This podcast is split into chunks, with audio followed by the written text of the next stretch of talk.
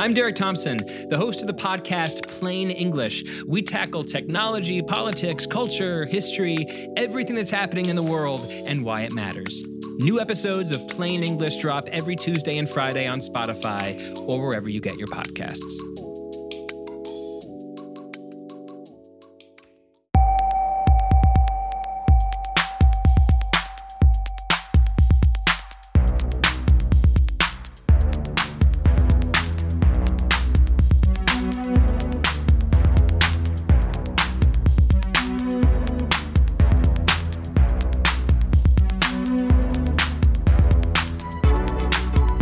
Hello and welcome back to Stadio, the football podcast.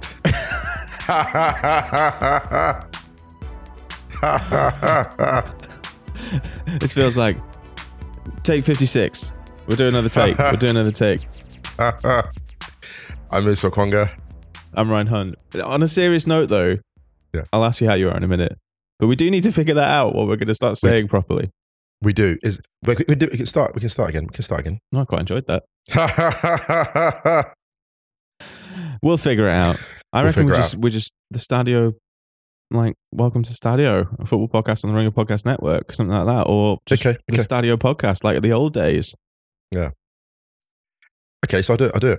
No, we're rolling now. How are you anyway? I am great. I had a lovely weekend. The highlight of which was interviewing Uganda's greatest living novelist, Jennifer Nansubuga Makumbi. This looks amazing. At the African Book Festival. Unreal. Like, incredible novel. It was one of those weird moments where I was like, actually super nervous.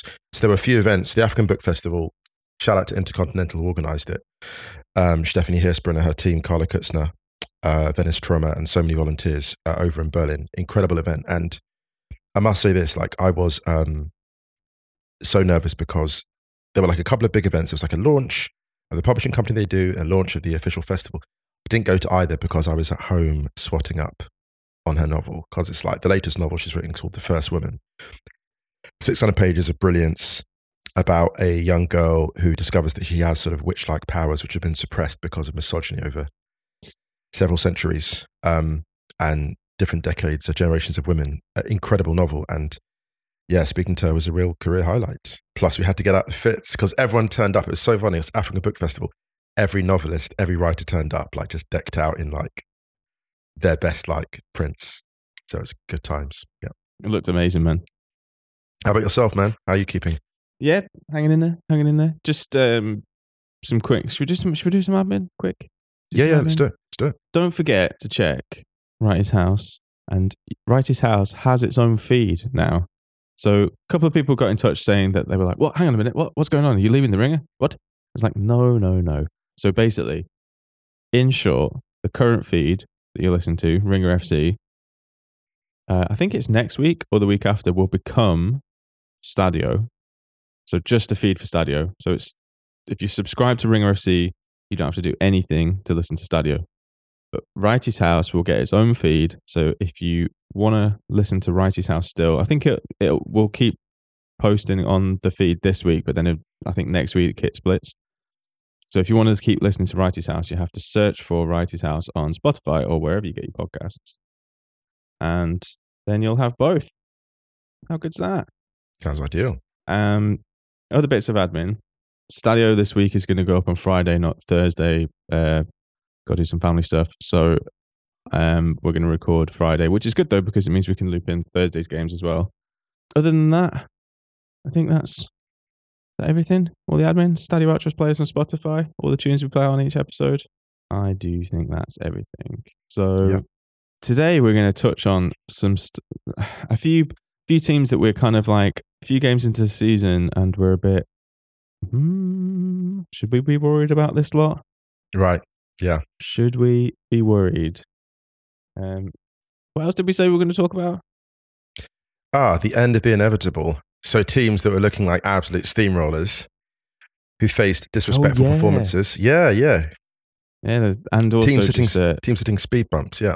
Yes. Juggernauts hitting speed bumps. And also just a quick summary of some other stuff. So let's get into it all after this. Let's do it. This episode is brought to you by Viore. I love sports. I know you do too. I also know that lots of you exercise, but if you're like me and my wife, the beloved sports gal, you're sick and tired of ugly, uncomfortable workout gear. Especially, you know, I do a lot of walking. I walk around LA. I make calls. I listen to podcasts. Here are two words that will change everything. Vuori Clothing, a line of activewear that is unbelievable. The best thing about Vuori is you can lounge around in it. You can work out in it. You can go outside. You can go shopping down in your local wherever. And you never feel like you're either underdressed or overdressed. You're just comfortable. You can wear it when you're training, traveling, lounging around the house. Go get yourself some of the most comfortable and versatile clothing on the planet. Here's the deal. Our listeners get 20% off their first purchase at vuori.com/Simmons. Once again, VUORI.com/Simmons. This episode is brought to you by Jiffy Lube. Cars can be a big investment, so it's important to take care of them. I once got a car that I started out with 25,000 miles on. I got it to over 200,000 miles because I took care of it. You know how you take care of a car? You take care of the maintenance, the oil, the brakes, all that stuff. And if you don't, you can have a car just completely fall apart. When your car needs maintenance, head to Jiffy Lube. They provide automotive excellence at speed.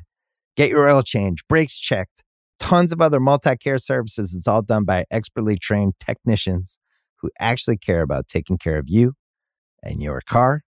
Jiffy Lube, car more. To find coupons and start an instant online estimate, visit jiffylube.com. Dude, before we get going, we need to talk about something serious because I witnessed something this weekend which I'm not sure I'll get over in a while. Actually, I saw a group of men who were celebrating a victory. Sorry, I'm not even sure if I can bring myself to it. Oh my God. Sorry. Do you want, as long as you need, Ryan. As long as you need it, yeah? Okay. So, just a little bit of context. It was in the second half, the side took the lead and this other side then basically equalized and then scored a winner really late on. And it was the first time that I think they'd done that in 9 years, like that specific environment and that specific scenario. And then... It's okay. You can do this. Then they celebrated like they'd won the league. Oh my God. And I couldn't believe it. It was the worst thing. I just think the game's gone. The game's gone. Do you know that's the red, that is the red line. You know, like in football, moments come when you're like that, thus far and no further. The game's lost its soul. Do you know what I think we should do every week, actually? I've thought about a new idea we could do on Stadio. We could go through all the results and we should decide who's allowed to celebrate. Who's allowed to look happy. Right, so let's do it. Let's do a quick rundown of the Premier League fixtures from this week and just decide who was allowed to celebrate and who wasn't. Okay? Yeah. So for anyone who's thinking, what the hell are these two going on about?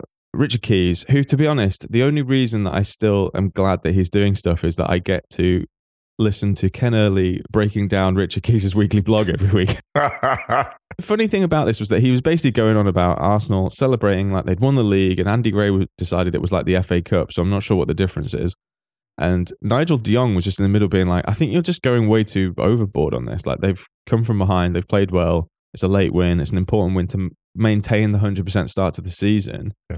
And also, let's get real, it's games that in the past Arsenal wouldn't have won. And very patronising towards Fulham. Fulham exactly, have just come up. Fulham, who beat Brentford, drew against Liverpool. Like, yeah, they're cooking. Taking no shit. If you compare their results to Bournemouth. Right, they're cooking. Like, come on, man. Anyway, so Manchester United beat Southampton 1-0. Are they allowed to celebrate? Absolutely not. No. Brentford won, Everton won. Neither allowed to celebrate? No. Point. You can't celebrate point. Brighton beat Leeds 1-0. Definitely not allowed to celebrate. No, they can't because Brighton are a different level now. Brighton, that's calm for them. I mean, Chelsea beat Leicester 2-1 after going down to 10 men and they celebrated like they won the Carabao Cup. They shouldn't enjoy that. No, they shouldn't enjoy that. They can't. No, Liverpool 9, Bournemouth 0. I mean, it's almost just too... No, it's mournful. Is that even a real game? Can I just say, hope Bournemouth bounce back from that? Someone was going to get that. Before we go into this, someone was going to get that from Liverpool. Yeah, someone was going to get. Didn't he? He said like when Scott Parker would have watched that game against Manchester United, he probably would have been like, "Oh, why have we got them next? It's going to be us, exactly." And I really liked the summary from Klopp when they said, "Can you sum up that performance for us?" And he just said, "Needed," or that result was like needed. Yeah, I hope that's how both of them treat it. Yeah, shouts to Harvey Elliott, who he scored his first Premier League goal and got a little bit emotional. It turned out it's because his nan had died a couple of days before. Oh, wow. And he was, I think that's why he got a little bit emotional, which is just lovely. Great to see him back too. Shout to Harvey. So Manchester City were 2-0 down against Crystal Palace, and then they came back and won 4-2. But I mean, with the difference in resources, they shouldn't be celebrating that, right? Crystal Palace should have celebrated that as if they'd won the World Cup, if they'd won that. I agree. That's what I can say. Yeah. And then we discussed Arsenal against Fulham. West Ham beating Villa 1-0 away from home. First win of the season. First points on the board this season. Are they allowed? I think they might be allowed to celebrate that, but I think they won't. No, I think happiness. I don't think celebration. I think happiness is okay. Wolves won. Newcastle won. I think Saint-Maximin should get a Gucci deal for that volley. Two unbelievable goals. Ruben Neves and Allan Saint-Maximin, like you mentioned, in the 90th minute. The Saint-Maximin volley is that man has started the season with such heat. You know what it is? It feels a bit like the Dimitri Payet just like went to another level. Like Payet was always amazing, but this feels like the elevation where every part of the game just comes together. Every run, every touch, every move, every bit of directness. It's there. It's all there. Like he's now, it's almost like Saint-Maximin for years has had that talent, but now he's at a club that is like, it's got greater visibility and the spotlight's on him and he relishes it. And it kind of makes you wonder if he's the kind of player who gets better the more you put on his shoulders. Mm. Because, do you know what I mean? Because I'm now wondering if he's someone who, the bigger the stage, the more he delivers, because it just seems like he's doing that. Like everyone's paying attention to him and he's doing more and more. He's the kind of guy who just be like, just give me the keys. Why are you trying to do this? Just give me the, like. He is the football. He is the footballer. If the Fast and the Furious franchise had a footballer from the major leagues, the major European leagues, he is the one most likely to be added. My now that fucking God. That's a concept. Such a good shout. People wouldn't have been able to see my face then, but my eyes were wide and I was very much awake. We've just opened up a whole new... Here's the thing, Kate. Here's the thing. So Fast and Furious footballers. He has all the swag like on and off the field. Like you can imagine him hanging out with like Danny Toretto. No question. Yeah, that volley was like the equivalent of an old school early Fast and Furious shot to the NAS button on the NAS button. Yes, exactly. Like, him going into nitro, like, yeah. And also you can imagine him just like being chased hairpin bends on mountain roads. You can just see it. Oh my God, man. Allan Saint-Maximin is totally able to do a handbrake turn into a parking spot. Right, absolutely. From like 60 mile an hour. Like, no problem. The thing I love about Fast and Furious is they're the movies which... They won't win Oscars, right? And they're on everyone's favourite film. They will win hearts and minds. Exactly. Hearts and minds and box office. Like he may never win a Champions League, right? Because of just in terms of where his club is situated, in terms of their development, it might not coincide with his, you know, with his peak and the rest of it. But I'll say that like he's one of those footballers that's truly like it's not about the trophies. Mm. Can we just all agree that this white and green kit thing though is just so grim? And come on, everyone, what are we doing? Yeah, absolutely. What is this about? Yeah, just a quick one. Wolves' goal was right to be ruled out, wasn't it, for the push on Ryan Fraser by Pedro Neto? I agree as well.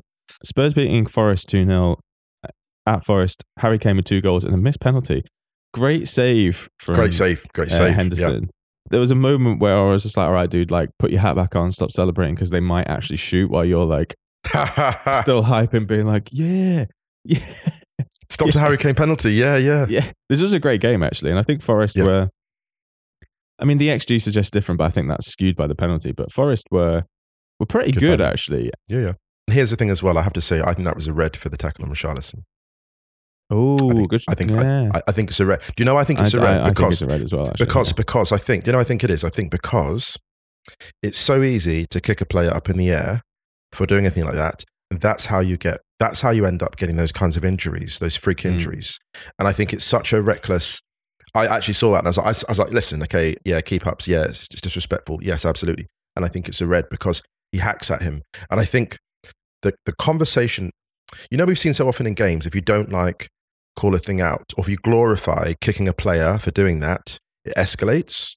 Yeah. And I think if you keep glorifying players doing that, then it escalates and someone gets really badly hurt. Yeah. And that's my issue with it. I think it's a red. I'm like, yeah, it is. It's absolutely disrespectful. Absolutely it is.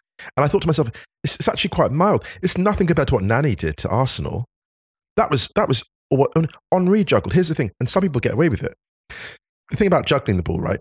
Henry did it and got away with it. Zidane did it. Zidane would juggle the ball, and the trick was Zidane made a career out of it.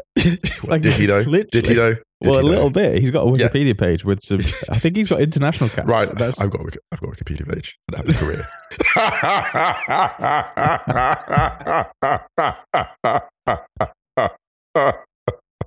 Let that be a lesson to you. But I would say this. So with I think that's a red. That's just my view on it. Yeah. I know we've scooted through the Premier League fixtures as a bit of a joke because of this celebration police thing, but I don't know. It kind of really pissed me off this weekend, not because it's Arsenal, because I'm just so bored of it. It's such a non-thing. I think we're boring ourselves of how much we've talked about this before, but just let fans and players celebrate however they want to fucking celebrate a win, because a win is more than just against who it is, who the opposition are. It's about context. It's about like when you play, what the run is on. Like, for example, if Arsenal hadn't won their first three games of the season, that win wouldn't have felt as big as it did, because we've talked about this, or everyone else has talked about it. Last time they won, they've not won their opening four games of the season for 18 years. Like Spurs, for example, is their best start to a season in 13 years. They know all of this. They know how important it is to pick up points when you're not necessarily playing. I mean, I actually thought Arsenal played really well. I thought Spurs played really well as well. We've said about Spurs already this season how they've not really fully clicked, and that is quite ominous, and I think a good thing for Spurs, because in the past, Spurs may have lost to Chelsea. Yes. They've not got the best run at Stamford Bridge. We talked about this. They've not got the best record at Stamford Bridge. Arsenal against Fulham, how many times have we seen Arsenal not get over the line in games like this when they probably should have? They were the best. They were the better side, and they got undone by an error. It's like, just fucking shut up. It's so boring. Also, with a smaller proportion of clubs than ever before actually winning trophies, you have to find your joy in progress and in the journey. Otherwise, where are you going to celebrate? When are you going to enjoy anything? Yeah. They come from a time. Those are pundits who come from a time where a different club won the league every couple of years. Like, we're not in that time anymore. It's just boring. And the fact, like, Nigel De Jong's just there just being like, guys, what the hell are you talking about? Yeah. Anyway, so let's touch on a couple of key things from, we've done the results, we've done a couple of games from the Premier League. I want to just shout out Liverpool again, because obviously we can't just like also, skip can past I say, this. Nigel De Jong, a man who went at Xabi Alonso with a tackle that didn't even belong in the sport in the World Cup final. If he's sitting there thinking, game's gone too far, he's like, I'm in no position to talk. Exactly. Minding his own business. A couple of corners were turned, let's say, I think. Liverpool, obviously, that win. It's a Premier League record equaling win. And for morale, I think it was extremely important for Liverpool to get a big win. Can I say, Southampton looking across at Bournemouth thinking, oh, here's a taste. Well, did you not see that they tweeted at them saying, like, DM us if you want to talk. No, they should have used that meme. First time. They should have used that meme. Also, that on Match of the Day, I was watching Match of the Day, and I didn't see that tweet. Bless him for tweeting. That's so cool. That's quite classy. After the game, I was just like, because Wrighty was on Match of the Day on Saturday, I was just like, poor Wrighty, he's going to get asked about the 9-0 again. And sure enough, there it was. Yeah. The 9-0. So maybe, I don't know, maybe we'll ask him on Wrighty's house again just to relive the trauma once more. Oh, rather you than me. You're a brave man. But what I really liked about this Liverpool side was that they didn't let off. I think they knew that actually we've seen before how important goal difference has been in this league in the last few years, especially with how relentless Manchester City have been and how it can actually come down to that. And it acts as essentially as like an extra point. And I was thinking during the game, I was like, Klopp's thinking of May. Yeah. Yes, of course he is. And this is the thing. This is the thing that worries me about this this result. Because now City are like, we have to find our 9-0. They're going to rack up now. Yeah. Now Liverpool have created a problem, because now City are like, we've got to go and like put somebody away, because they're leaking goals, actually, City, in quite interesting ways. They're showing interesting defensive vulnerability, which they might solve, but they might not. So yeah, extremely interesting. Without looking at the table, who's got the best defensive record so far in the Premier League? Arsenal? Brighton. Only conceded one goal. Extremely tight at the back. Yeah. And just sitting there nicely on 10 points in fourth place. Leeds in fifth. I was going to say this. I'm glad you mentioned this. Brighton, what an incredible achievement. They're just like a solid Premier League side and no one questions it. Like that's amazing. If you consider the speed of the ascent, it's amazing what they've done. Like at this point, I agree. If Brighton were involved in like a relegation battle, it would be like, oh, what are they doing there? Like it would be a surprise. I think the same thing could be said for Palace this year as well. Obviously going 2-0 up against City. But actually weirdly, they've had like quite a good record at City. Yeah. They beat them last season away. They lost the season before, admittedly, but they beat them a few years ago as well. So not a huge surprise to see them go 2-0 up, weirdly. No. They're like one of the only teams that could go 2-0 up at the Etihad and be like, oh, yeah, that kind of makes sense. It's like, we'll talk about it later, but it's like Gladbach and Bayern. There are just certain teams that are just a bit like, oh, yeah, they just do that against those teams. Yeah, exactly. Where your strengths fit to their weaknesses and vice versa. Yeah. The hat-trick from Erling Haaland. I was laughing now. What I will say with City is the gaps are appearing faster behind defensive lines than I thought. Yeah, it doesn't surprise me how they're playing this different way though, and I think that it just gives them a little bit more. It's a little bit more risk reward, you know. The directness. It reminds me a little bit of when Barcelona sacrificed match control for directness in 2015 when they went from Xavi and Iniesta to Iniesta and Rakitic gave them that push, and they were just like, okay, we're going to go, like, we're going to basically crossbow it and go straight through the heart of teams. So yeah, that's the directness. No preamble. Your Manchester United beat Southampton 1-0. It's just two back-to-back wins for Erik ten Hag. It's just, it doesn't really matter how they're playing at the moment. I think they just need to get the results done. They needed to get those two straight. I think that's all I would say about that in terms of, you know, because look, it's difficult to kind of glorify that because United fundamentally can throw so many resources at a problem. Like any other club, you'd be in crisis, but almost any other club. But you can buy Casemiro. If you can panic and go out and buy Casemiro, like that's, let's be honest. If you can panic, quite a good luxury. If you can panic and Antony and go and buy Antony for 100 million, it's that's the thing. It's difficult. It's always going to be difficult to assess United fairly or frankly with any sympathy from outside. Because how can you have sympathy for a club that can do that? And yeah, 2 wins in a row, and it's really good. And I say that I'm primarily happy for Ten Hag. Just because I loved what he did at Ajax, and it'd be good if he could build something there. But yeah, early days, and just good for United to get a second win to take off some of the pressure. Some of the players I think unfairly criticised for like not caring, not trying. My view has always been, generally speaking, players are on the side of trying too hard rather than trying too little. And the reason I mention this is the Dele Alli. Someone posted an amazing Dele Alli stat sheet. It was, I think Lars Sivertsen posted it. It was amazing on Twitter. And it was about the amount of defensive effort he makes in games and the amount he runs. And it was his assist output, his goal output super low. And his running and his pressing is unbelievable. And it's almost like he's trying to rediscover the player that he was, that he can't find anymore. And he can't find the magic because he's not taking the risks that it took him to make the magic. And I thought that stat sheet was such an indictment of just be wary of getting on players' backs about the effort they're making, when actually it's more complex than that. You're going out there having to entertain tens of thousands of people at a time, and you know you're not being coached that well or haven't been coached that well historically. It's a bit like the Brazil World Cup in 2014. We've seen how our team can implode psychologically when its job is not only to win but entertain.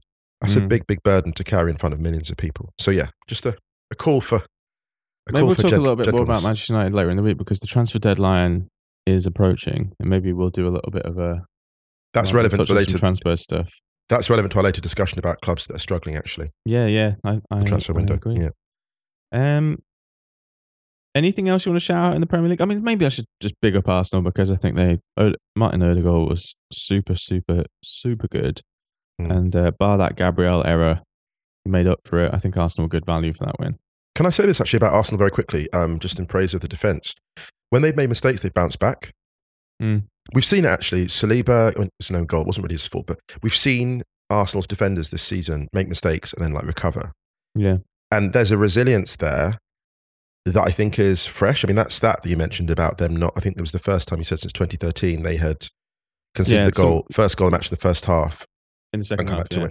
Yeah. Second half, come back to win. And it's something like that Arsenal haven't really done that well under Arteta either, is come from behind to win games. I think this is fully his team now, isn't it? And this is the thing. Yeah.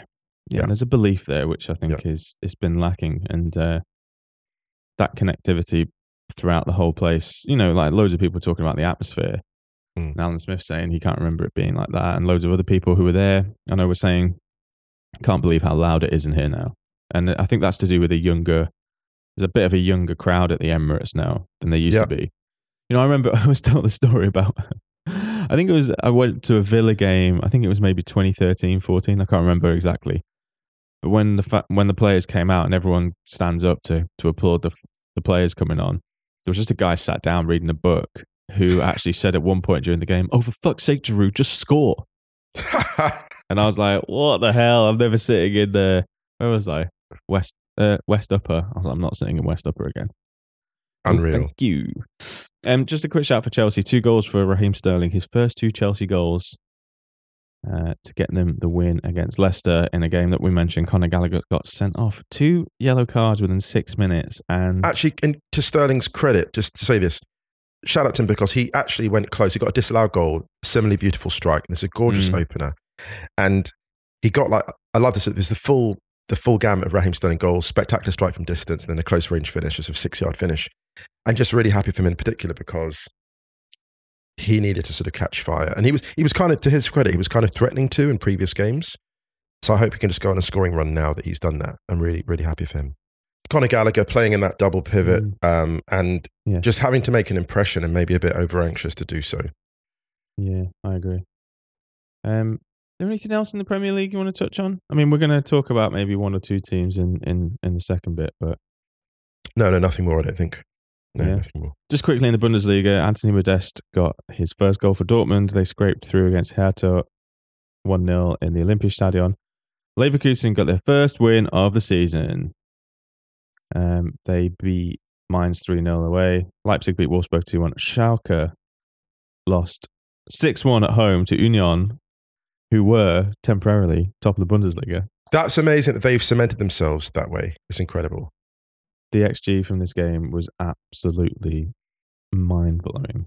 According to the XG philosophy, who I think gave Schalke a little bit too many XGs. They had Schalke down as 2.17 on their model to Union's 1.05. I mean, that does mean the goals that Union scored were spectacular. Yeah, in FotMob, to be fair, it was 1.92 expected goals for Schalke to 1.13 for Union, but still. Minimalism, baby. Minimalism. Union's final goal was an absolute banger. And also, can I say this? I was concerned when they lost Awoniyi and Max Kruse. They've made their attack even quicker and even more fluid. It's better. Their attack is better, less predictable and very exciting. Shout I know we were going on about the Bundesliga last week, but listen to that the top 3, Bayern, Union, Freiburg. Listen, if either Union or Freiburg get into the Champions League, well, they were both so close last year as well, you know. The joy that would give me. But anyway, let's see. Early days. We're going to save Bayern for a little minute. Anything in La Liga you want to talk about? A couple of lovely Lewandowski goals. Well, 1.5 good Lewandowski goals for Barcelona. The second was like a back heel. At first, I was like, "This is so clever," but it took a deflection off. Yeah, it was still super clever. Like as a finish, to improvise that was so smart. Sorry to cut in. The first one was kind of reminiscent too. And shouts to Semra Hunter who tweeted this saying, "Remember Cruyff's acrobatic back post volley for Barca? A really famous one." Yes. It was quite similar to that, but I don't think quite as acrobatic or impressive as the Cruyff one. But apparently that was 46 years ago yesterday. Wow. Yeah. Barcelona look good. Barcelona do look good. And also Pedri scoring goals kind of... Do you know that season when Yanis came back after the off-season and shot a couple of threes and everyone was just like, uh-oh. Yeah. Uh-oh, yeah. Because Pedri doesn't waste time in the box. He doesn't waste time in the box. He's a goal-scoring midfielder as well. Terrifying. Then, and there's no reason why he can't be because his game is suited to that. The way he arrives late, He only arrives late. When he only arrives in the box when necessary. That's the thing about him. Like, his decision making is just off the scale. What was impressive about Barcelona's game was two things that really stood out. Koundé looked really good. They registered him and he played. Yeah. How did they register him this week? What was the lever that got? Oh, goodness knows. I mean, so many levers, so many. I don't know what the. I was like, when I saw him, it's like, what have they done to get him there? They've done what? Well, they did it somehow. I was like, yeah, they did it. They did it somehow, but that, thank goodness they did. Cleared one off the line, which was the highlight for him, but just generally very assured. Rafinha looked good, which was, I think he needed a game like that because he had struggled in that first game against Vallecano. He'd really struggled. I think, again, like the Gallagher thing, overeager, the Gallagher factor. Dembele, mercurial in the truest sense, but dangerous again. And it just looks, there's a kind of, you can see the plan, which is just as well because they spent a lot of money, but you can see the plan for Barcelona. And it's, Valladolid didn't give it to them. They had to work hard at that. And talking of teams that had to work hard, Real Madrid against Espanyol. And this was classic because if you're Barcelona, you do not count on Espanyol for a result. You just don't do it. Don't get your hopes up. And if you're Real Madrid, you're going to get a late winner, or in this case, a couple of late goals from Benzema, very, very late goals. And again, similar to game against Almeria, they just wear you down, Madrid. They just trust in their technique, they trust in the play, and they'll keep generating chances, and the goals will come, and they inevitably do. They're just such, I said this, the ability of this team, and it's not like Sir Alex Ferguson, Fergie time, where it's like, hell for leather last half hour. It's just like erosion. It's erosion of a wave colliding with a cliff face for years on end until the entire thing crumbles. Gentle erosion. Really, really impressive from Madrid, I have to say. Just a couple of shouts quickly elsewhere. Juve won, Roma won. Vlahovic's free kick was unbelievable in this game. Oh my goodness. Off the bar as well. One of those ones that, it just looks gnarly. It just looked so gnarly, didn't it? And his celebration was gnarly. He's quite a gnarly. Yeah, definitely. Yeah. Very, very, very talismanic as a forward. So suited to Juventus. And it's funny because we talk about him going to Arsenal. I'm really actually happy they ended up where they both did, Jesus and Vlahovic. I'm really happy for them both in terms of their fit. Totally agree. We had a little bit of concern, didn't we, when he went to Juve initially, because going in that January, and we were like, does he need to go yet?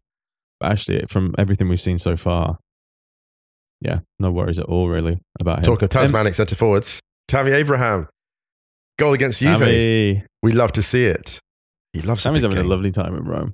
He really is. First goal of the season in Serie A and a crucial one. The best thing I saw in Serie A this weekend, though, was Samuel Umtiti's welcoming at Lecce.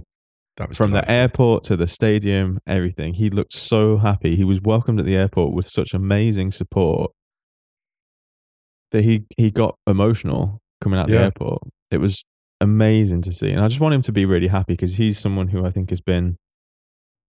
kept his mouth shut. He's desperately trying to regain fitness, and to be honest, I don't think he's ever played as badly as people gave him shit for when he was. The only thing that stopped that man from greatness. The only thing that stopped him from greatness was injury. That's it, and that's all I want to hear about it. And that's all I've. We saw it, and when you see a player who's given so much in terms of dedication, try to push on, and I just some of the response. Fan bases, they're diverse places. They have a range of opinions. Some of the stuff that was put his way about his greed when he was just trying to recover his fitness and trying to get back into the team and praying, it's your dream to play for Barcelona. It's your dream to win huge titles alongside Messi. You think of the dream that he had. This man won a World Cup and he was out there doing the kind of the swag sort of catwalk, all of that. This man, the only thing that stopped him was his own body. An elite defender who would have gone down as one of the European greats without question in my view. Yeah. Let's take a quick break. Let's do it. This episode is brought to you by Viore. I love sports. I know you do too. I also know that lots of you exercise, but if you're like me and my wife, the beloved sports gal, you're sick and tired of ugly, uncomfortable workout gear. Especially, I do a lot of walking. I walk around LA. I make calls. I listen to podcasts. Here are two words that will change everything. Viore Clothing, a line of activewear that is unbelievable. The best thing about Viore is you can lounge around in it You can work out in it. You can go outside. You can go shopping down in your local, wherever. And you never feel like you're either underdressed or overdressed. You're just comfortable. You can wear it when you're training, traveling, lounging around the house. Go get yourself some of the most comfortable and versatile clothing on the planet. Here's the deal. Our listeners get 20% off their first purchase at vuori.com/Simmons. Once again, vuori.com/Simmons. Kingdom of the Planet of the Apes has arrived in IMAX. What a wonderful day! This summer, one movie event will reign. It is our time. They stole my village. I know where they're taking your clan. Bend for your king. Never. Kingdom of the Planet of the Apes, now playing only in theaters. Rated PG-13. Some material may be inappropriate for children under 13. This episode is brought to you by Cars.com. When you add your car to your garage on Cars.com, you'll unlock access to real-time insights into how much your car is worth. Plus, view its historical and projected value to decide when to sell. So when the time is right, you can secure an instant offer from a local dealership or sell it yourself on Cars.com. Start tracking your car's value with your garage on Cars.com.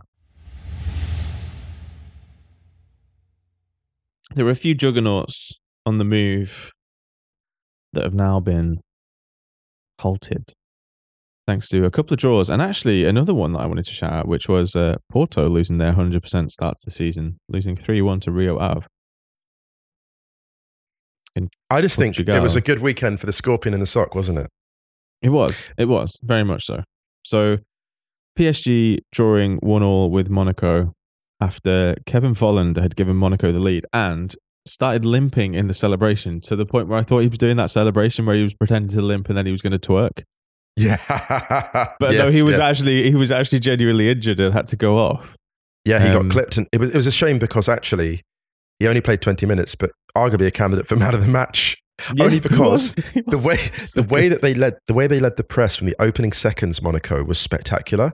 They were really good, I thought. They saw how PSG started. They're like, nah, none of that. In fact, there's a really funny thing. They're warming up for the game, right? And it's really funny because you see them just pre-match. And Mbappe's like waving at the crowd, but it's almost like it's a bit like watching, you know, like film star franchises on tour when they're like going like around the world and they're waving, or like it's like watching Bono waving to like the 20th row of a stadium. Like he's got no connection with the person in the 20th row, but he's just kind of doing it because he's like, I'm Bono, this is you two, we're in town. And like Mbappe waving to his own fans like that. And then Messi suddenly looking around going, yeah, I should probably do that. Messi does like a 360 twirl. And I was like, and then it cuts to like the Monaco players and they're just like looking around going, what the hell is all this? Like they come out of a smoke tunnel and they come out of us and the smoke tunnel, all the lights, Paris is this, Paris is that. And you just see the Monaco players going, we're not having any of this. And they just come out on smoke actually. And they're pressing so high up. And PSG are hitting these sort of slightly, not panicked balls, but slightly poor passes on it. And they're just not expecting that press. And for 20 minutes, it's actually very, very, it's very fitting that Messi gets tackled by Kamara, who was outstanding, maybe the best player, I would say, on the pitch. He gets tackled by Kamara and that sets in train the goal. And Volland led that press. And if you watch the way that Monaco play, in that first 20 minutes in particular, what's incredible is it's the one touch. It reminded me, I keep referring to this game, the Algeria-Germany game at World Cup 2014, when they're playing one touch out of trouble because they know this is how you beat the PSG line because they're not expecting it. And the first 20 minutes of the Monaco-PSG game could be a blueprint for how teams handle them in future because if they hadn't lost Volland was such a huge loss for them. And PSG got away with this. They got away with this for two reasons. First of all, the Neymar should have got red, in my opinion, because after 3 minutes... he gets a yellow, needless foul on Volland, actually. Volland was in his head the entire game. And then he goes to the back of Kamara. I forgot about that. He goes to the back of Kamara. And I'm like, hang on a minute. Like, this is... And also, Neymar, this thing... Someone's like, he's been amazing so far. Yeah, but no one's actually got in their heads yet. And it's so weird. Like, this is the first test PSG have had this season. And Neymar's like that. And I'm like, why is he flown out in that rage? And it was so weird. The entire game, he was just like not on it. I mean, you never know what's going on with footballers, but yeah. There was a few funny things in this game. I think the thing you mentioned at the beginning when the Monaco players were kind of looking around, I was just like, You know it's bad when the side from a tax haven principality is looking around being like, this is a bit glitzy, isn't it? Yeah, exactly. You know? Exactly. But also, there was just a load of really funny moments in this game. You've mentioned a couple of already, but also, I say funny, let's say odd. There was one where Sergio Ramos tries to tee himself up for that overhead kick in the box, makes an absolute mess of it. It was offside anyway, so it doesn't really matter. But Neymar's kind of just stood there. It's there's a picture, or there will be a picture somewhere of Messi stood a yard behind, kind of just being like, this is Sergio Ramos and we're on the same team. It was kind of one of those my name's Leo Messi, you're probably wondering how I got here. Record scratch, yeah. Yeah. And then Neymar's kind of looking at Sergio Ramos fluff this overhead kick and being like, what have we become? Yes. You know? But actually, that's not me getting super existential about PSG, because obviously they've blitzed through everyone so far. But it was just. But that's how they got about themselves. Huh? They looked existential. Yeah, there's at least one moment in each PSG game where a PSG player or the opposition is like, what are we doing? And for me, it was a smoke tunnel. It was a smoke tunnel. It was. Do you remember when Santi Cazorla got unveiled for Villarreal in that smoke thing with a magician? It was kind of like that. Having said, yeah, but that was perfect. That actually, that is the greatest play introduction of all time. That was perfect. But there, we've been talking about PSG and about how they've kind of seemed to have fixed up a little bit this season. And one of those smart signings was Renato Sanchez, who I thought it was really. I think it was his first start in this game, right? And he looked really good. I thought he played pretty well. So PSG are, we've talked about how good the fans have been at holding the club to account for some of the ridiculousness. Mm. And there is going to be a little bit of ridiculousness every now and again until it gets a lot more serious and smarter. Mm. But they're still playing well. I think Monaco were, like you said, were really, really good in this game. And if Folland doesn't go off injured, you never know how it might have turned out. Because there was that, PSG were struggling to get back into it. Ben Yedder was really good as well. He should have scored. And also, Messi's absolute thunderbolt from outside the box that hit the post, and then it came back to Mbappe, who then hit the post as well. Can I say, find someone who loves you. All the Singletons listen to this podcast. Find someone who loves you as much as Leo Messi loves hitting the woodwork in France. That man has a love affair with hitting the post. It's I think he led the league in it last year, and it's happened again this year. Do you remember when we first interviewed Ian? Sorry to cut in. We first interviewed Ian, and he said when I was playing Sunday League, I'd only try and finish. There'd be games where I'd only try and finish left foot or play with my left foot or finish off the post. Maybe Messi's just actually I want to do off the post assists. Can you imagine if he was I'm not saying that Messi is actually doing this, but can you imagine if he was right, Mbappe's over there, I can't actually get it to him without hitting the post from 30 yards. It was a pass. And then gets really angry and it's not counted as an assist. I know. Gets really angry. Yeah, yeah. Contacts the TV station and goes, hang on a minute, that's through a third party, of course. One thing I will say about Messi very quickly, while on the subject of Messi's thunderbolts, I think Sid Lowe first pointed this out when he scored the hat-trick against Real Madrid, the one that announced him when he was 19. Mm-hmm. And he was like, Messi thrashed the ball, Messi never used to hit the ball hard. And there's maybe an argument that late-era Messi is hitting the ball harder and harder. It's raging against the dying of the light, because we've seen more Messi thunderbolts maybe in the last 3 years than we've seen in previous years. The one that he got against, was it Napoli? What's the Champions League one that he got? I can't remember the one, but he scores an absolute, it was against PSG, I think, in the Champions League. He scores an absolute heat seeker from way out. And I remember thinking, Messi's hitting this with anger now, in a way that I don't remember him hitting it. There's parts of players' games as they develop or get older, they start bringing out. And with Messi, it's definitely, one of them is definitely the thunderbolt from distance. Yeah, absolutely. Yeah, love to see it. So PSG stopped in their tracks, as were FC Bayern München. They were. This isn't a surprising result, though, because Gladbach took the lead against Bayern at the Allianz on Saturday night, and it was here we go. It was shit, here we go again. You know, this made me laugh, and this is not to be mean to Nagelsmann, because nothing personal against him. It only made me laugh because this was Nagelsmann's worst nightmare, because he was like, listen, lads, we know what Gladbach are like. Come out the traps fast. Don't let them take the lead. And it happened. And it would have been the thing he was fearing the most. Just like the time when Klopp drew Atleti in the Champions League, Klopp was fearing a 1-0 away defeat, and it's what he got. And Nagelsmann, sure as hell, was fearing Gladbach doing this. And so it's the way that Bayern started, to their credit, it was anything but complacent. They started so well. really aggressive, pushing the ball high up the pitch, disallowed goals, I think 2 from Mane in the first half alone.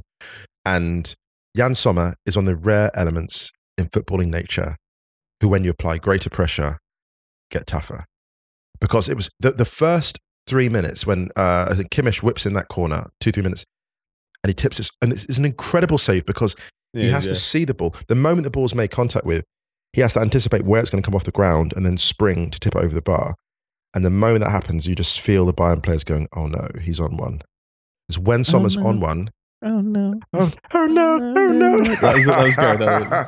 Like even the goal that he concedes eventually to Sané, he can do nothing about. Mm. He was absolutely spectacular in this game. Do you want to hear some stats? Yeah, please. So Bayern had 20 shots on target to Gladbach's 3, which meant that Yann Sommer made 19 saves, which is a Bundesliga record. Unbelievable. Some of them were gimmies, but yes, some of them were.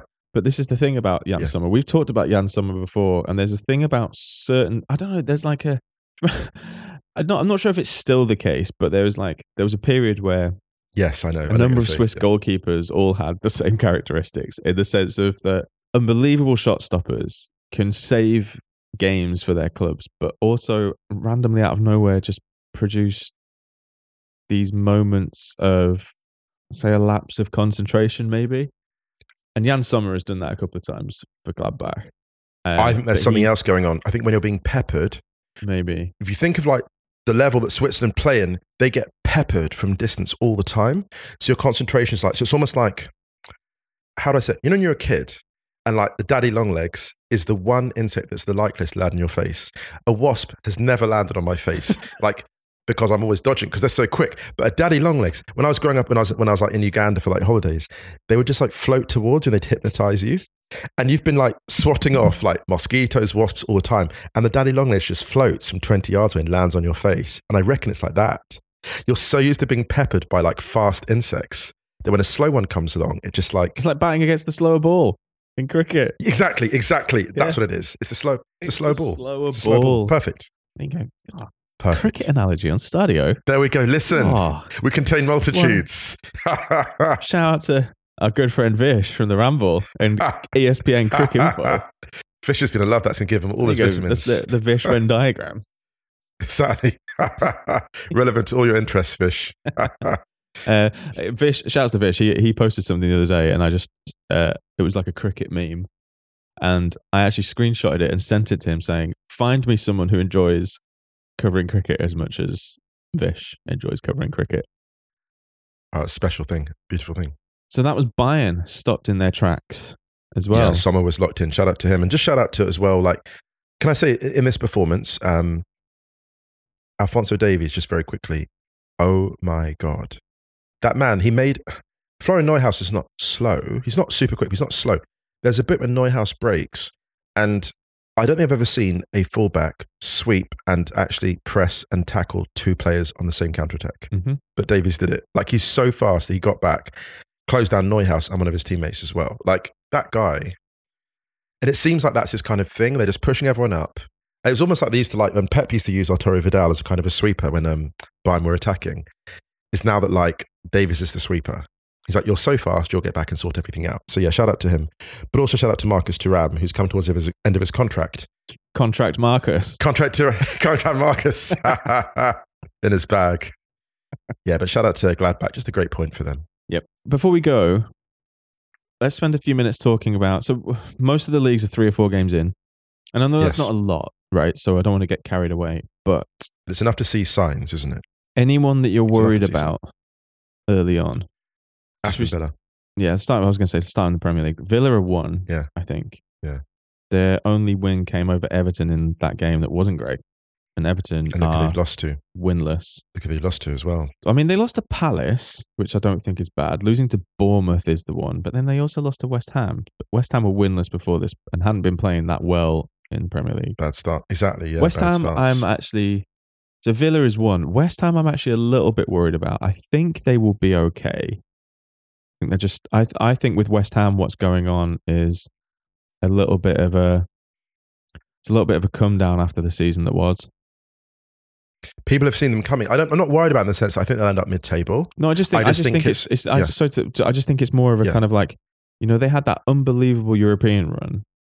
Yes. And I think after that, it's all right, new season, here we go. Yeah. It took a lot of energy out of them last season, and like emotional and physical.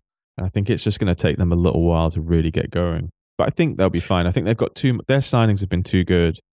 You know, is that Paqueta and Scamacca on the way and Scamacca? Those are like those allow them to play differently. Those allow Paqueta and Scamacca really allow them potentially excellent players. That's great signings. But Villa, I'm a little bit worried about because they've got to figure out this Buendia Coutinho problem, because I do think they struggle. They're going to struggle getting them both into the squad, and Buendia is. I mean, you'd have to maybe say, like, on form, Buendia is probably the better option to have in there at the moment, other than Coutinho. Coutinho, when I was watching the West Ham game, there were a couple of bits that Coutinho did, and I was like, "This is late era Liverpool Coutinho here." The cut inside and shoot, and we'd seen a lot less of that out of him in the last few years. I think it's a coaching problem. I'm sorry. Do you think it's a Stevie G problem? I think it's on Steven Gerrard. I think it's on him. I think you could easily play a back three, for example. You may play a back three and like push those two, and you could have them in the same team. So push Cash and Digne up a bit. Yeah, 3-4-2-1. Look, I just think if you gave, and this is going to sound, let's just be frank. I think if you give Antonio Conte that team, I think see something very different. But we're going to talk about like, because if we're going to talk about not that you're saying this, but players not fitting in, you take the players and you accommodate the system to the strengths. Mm. There is absolutely room for Coutinho and Buendia in the same team. Absolutely, there's room, and it's exciting. I look at the players that Villa have, and I'm excited by them. Mm. These are really good footballers. Mm. So then I'm thinking, has Gerrard done something? Because they're not creating chances, Ryan. These players should be creating more chances than they are. I say actually, the challenge is whether Ings or Watkins start. I'm not sure that you start both of those.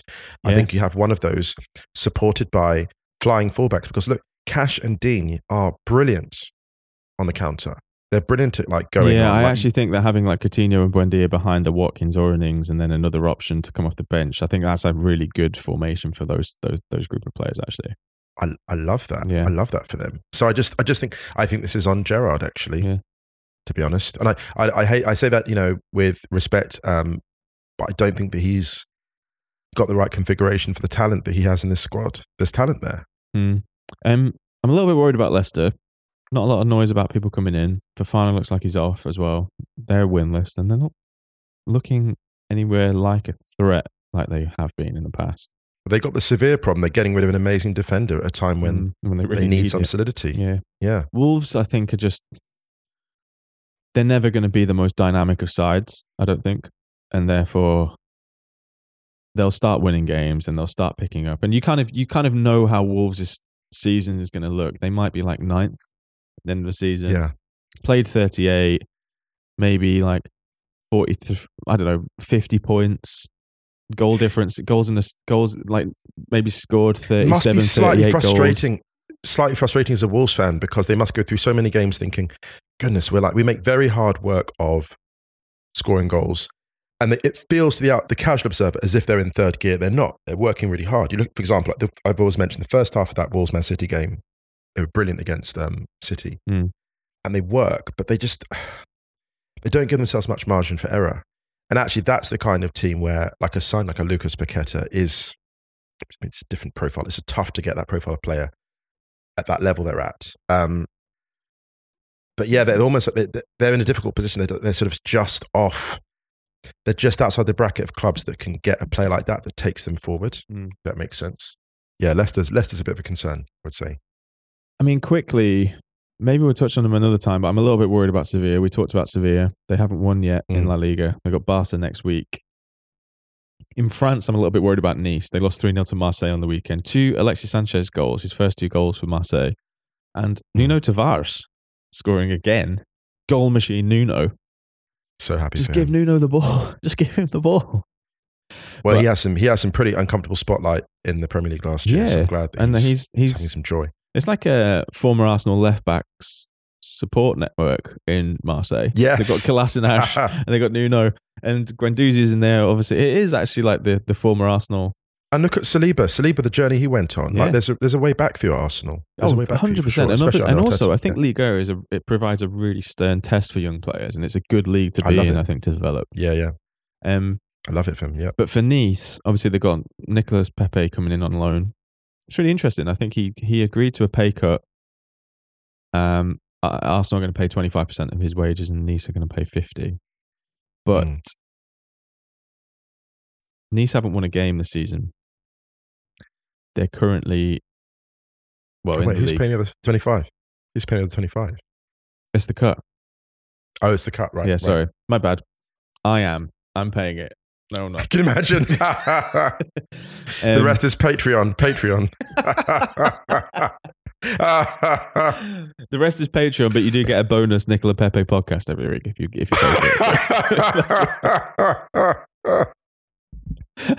it. But I hope that galvanizes Nice, because let's just say Lucien Favre, if he doesn't get the people in that he wants, to play a certain style. But losing 3-0 to Marseille at home is not a good result for Nice at all. It's a really bad result. And they need to kick into gear quick, because otherwise it's not going to be happy down there. Yeah. And other than that, are you worried about anyone in Serie A? No, it's just such early days in Serie A. And I think that's a league where it's exciting. I wouldn't say I was worried about Inter. I think that was maybe the kind of the jolt they needed. There was a big inquest after, lots of soul searching. Lukaku got a lot of criticism, maybe not sort of at his sharpest, but I think even that was a good result. I will say this: Pedro is basically who's that actor who doesn't age? Oh, Paul Rudd. Yeah, Pedro is he's the Paul Rudd of football, isn't he? He just he looks. It just, every time you see him score, technically perfect, bend it in the corner, jog away, and I'm like, man, this man's fitness routine is just like doing it's wild. Yeah, 48 hours of yoga a day or something. What's he doing? It's unbelievable. But yeah, so even that, I love that Lazio do that, because they keep the title race honest. Mm. I'm not sure how much they're going to figure in the run-in, but I think I love that they're there, spicing it up. So yeah, no real concerns in Serie A, I'd say, at this point. In Germany, I was worried about Leverkusen, but they got their first win, so hopefully we'll see a bit of a change from them, but they were winless before the weekend. Yeah. All right, should we get out of here? Let's do it. We hope everyone's staying safe, staying well, and remember, everyone, don't let anyone tell you how much you should or should not celebrate a result for the team you support. Yes. Listen, how about this? If a joyful moment comes your way in football, ask yourself the eternal football question, which is, what would Pedri do? Can you imagine Pedri cracking a smile upon a victory over a local rival? I think you can. If you can, then do as Pedri would do and celebrate. How long before we start getting tweets about, what will Pedri do t-shirts? When are they coming? Yeah. It's not. I think we're maybe one more mention of that away. Before the moment that comes, you have to stop talking about it here. Yeah. All right, we'll be back on Friday this week. Don't forget to check Righty's House. Will be up Wednesday. Search for Righty's House on Spotify, wherever you get your podcasts. And Stadio Archer's Place on Spotify, playing out on the Super Jata Band. Bisikele Moore, I think is how you pronounce it. Anything to add, Iso Kwanga? Nothing further. All right, everyone. Much love. Have a great week. We'll be back on Friday. See you then.